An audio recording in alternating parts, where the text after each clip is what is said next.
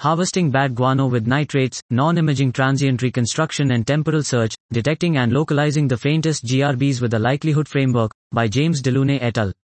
The detection of the gravitational wave counterpart GRB 170817A, underluminous compared to the cosmological GRB population by a factor of 10,000, motivates significant effort in detecting and localizing a dim, nearby, and slightly off-axis population of short GRBs. Swift, BAT is the most sensitive GRB detector in operation, and the only one that regularly localizes GRBs to arcminute precision, critical to rapid follow-up studies. However, the utility of BAT in targeted subthreshold searches had been historically curtailed by the unavailability of the necessary raw data for analysis. The new availability of time-tagged event, TTE, data from the Guano system, arXiv, 2005.01751, motivates renewed focus on developing sensitive targeted search analysis techniques to maximally exploit these data. While computationally cheap, we show that the typical coded mask deconvolution imaging is limited in its sensitivity due to several factors.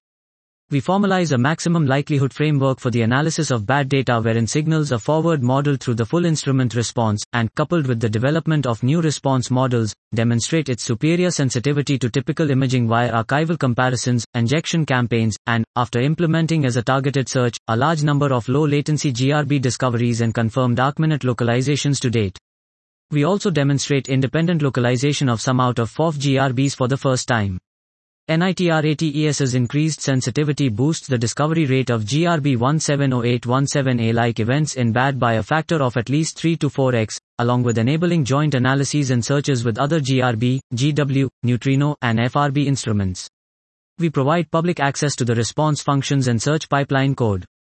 Dot. This was Harvesting BAT Guano with Nitrates, Non-Imaging Transient Reconstruction and Temporal Search, Detecting and Localizing the Faintest GRBs with a Likelihood Framework, by James DeLaunay et al.